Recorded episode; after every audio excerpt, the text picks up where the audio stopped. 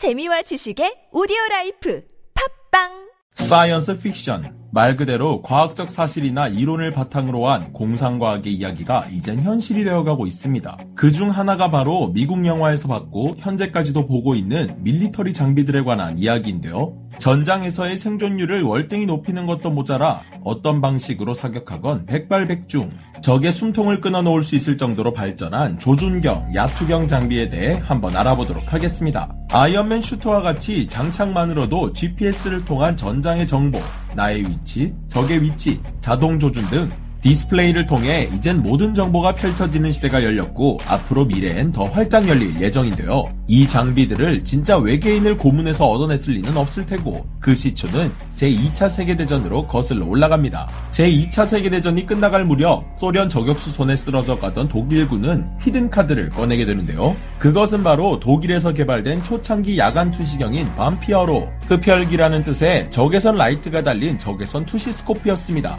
그러나 밤피어는 치명적인 문제점을 가지고 있었는데요. 그 무게가 너무 육중하다는 것이었습니다. 적외선 라이트와 적외선 투시스코프 무게 2.25kg, 이를 구동할 배터리와 목재 케이스 13.5kg, 여기에 방독면 통에 담긴 광전음극 구동용 배터리와 STG-44의 무게까지 합치면 전체 무게가 25kg에 달했는데요. 거의 군장을 메고 다니며 전투를 이어나가야 했던 독일군이었지만 밤피어는 그 이름에 걸맞게 소련군에겐 흡혈기 그 이상의 존재였고 이 당시 미국 역시 밤피어와 비슷한 구조의 M1 적외선 투시스코프를 개발해 내며 스코프를 M1, M2 카빈에 장착한 미군은 어둠이 깔린 전장에서도 적을 손쉽게 물리칠 수 있었다고 합니다. 괄목할 만한 성과에 가만히 있을 미국이 아니죠. 미군은 이후 연구를 거듭해 적외선 라이트 없이도 야간 투시가 가능한 야간 투시경을 만들어내게 되는데 이것이 바로 AN-PVS-2 스타라이트 스코프입니다. 이전 세대 야투경의 가시거리는 40m가 채 안 됐지만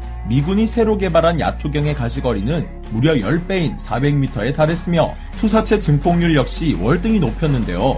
하지만 기술적 문제로 이전 세대의 야투경과 사이즈 차이는 변함없이 여전히 육중했다고 합니다. 성능은 좋았지만 전장에서 사용하기엔 너무 무거웠던 야투경에 혁신적인 변화를 준 건 바로 다음 세대였는데요. 이 세대가 되어서야 우리의 귀에 익은 AN-PVS-5가 나오게 됩니다. 항공기 파일럿용으로 개발된 SU-5식 야간 투시경을 보병용으로 개량한 PVS-5는 양안식이었기에 시야각은 물론 원금감까지 느낄 수 있게 되었지만 이것에도 단점은 존재했으니 한 곳에 초점을 맞추면 다른 곳이 전혀 보이지 않는다는 단점입니다. 결론적으로 이 야투경은 조준 사격 대신 지향 사격을 할 수밖에 없었죠. 그리하여 이를 보완하기 위해 탄생한 게 ANPAQ4 적외선 표적지시기입니다. 이 표적지시기로 적을 조준한 다음 조준한 레이저를 야투경으로 보면서 사격하는 것인데요. 이 덕에 0점만 잘 맞춰 놓는다면 그곳에 정확히 총알이 명중하니 조준 속도와 명중률이 엄청나게 상승했다고 합니다. 끊임없이 이어지는 전쟁으로 장비에 대한 중요성을 깨달은 미국은 연구를 멈추지 않았고 이후 총열 덮개, 레일 등에 부착해서 쓰는 박스 형태의 표적지시기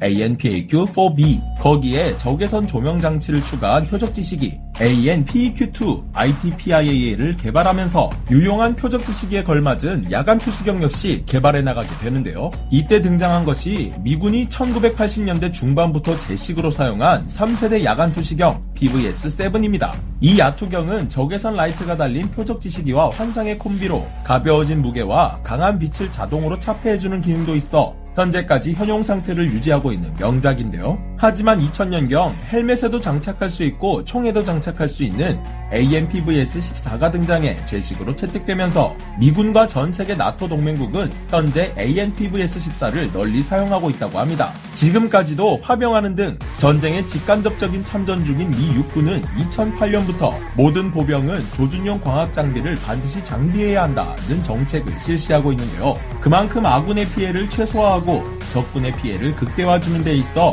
큰 영향을 끼치는 것이 바로 전투 장비의 힘인 것을 다시 한번 느끼게 됩니다. 여러분들은 오늘 소개해드린 표적 지식이 야간 투시경과 같은 전투 장비에 대해 어떻게 생각하시나요?